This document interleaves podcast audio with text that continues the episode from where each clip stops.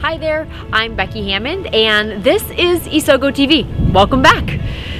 This is a place where I want to help you take your greatest strengths and apply them to your everyday work and your everyday life. Today, you are joining me for episode number seven.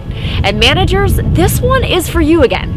I want to share with you the secret questions that you can ask your staff in the one on one meetings that you have with them so that you can come out having the best, those great one on one meetings that you are meant to be, that you can get at the core of who your people are and help them come alive. So, let's dive in. So, a few weeks ago on episode three, I shared with you the one thing that great managers do. You remember what that was?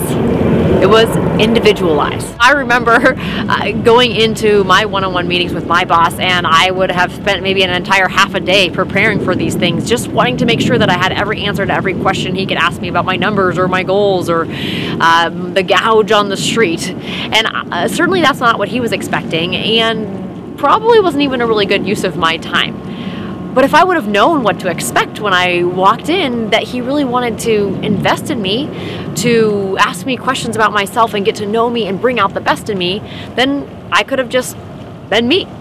If you, as a manager, can create that environment where that person just comes comfortable wanting to be more of themselves and know that you're going to be bringing that out of them, then they're going to relax and your one on ones are going to go great. You know, I was working with a manager not too long ago who leads with Relator, the Relator Strength from the Strengths Finders assessment.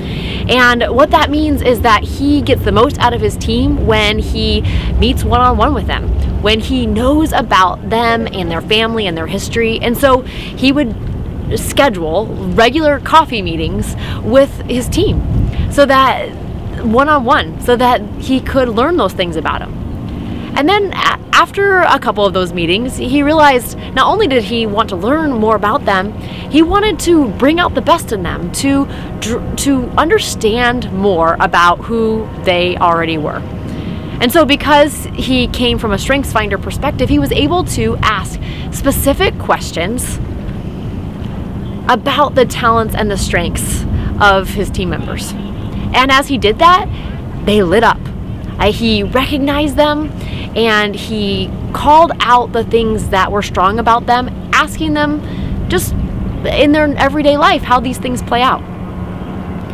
So uh, that is how you can have your best, your great one on one meeting that you're looking for. So, for example, uh, let's say your one of your team members has communication and empathy in their top five strengths from the Strengths Finder assessment. You could ask them very specific questions like, uh, Tell me about a story that you told today.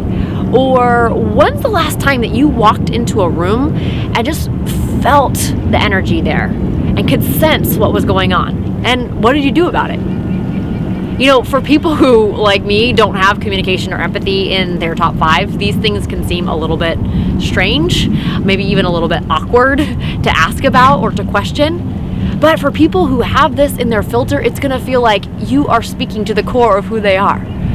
I, uh, by way of another example, let's say somebody has focus and ideation, and you can then think through some specific questions to ask them.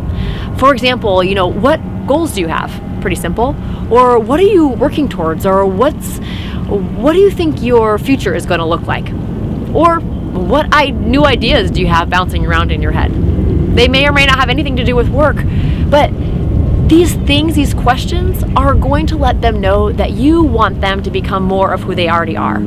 Your one on one meetings are going to transform. They're going to change just because they know that you are interested in them by asking individualized questions is the way that you are going to get your best one on one meeting with your team.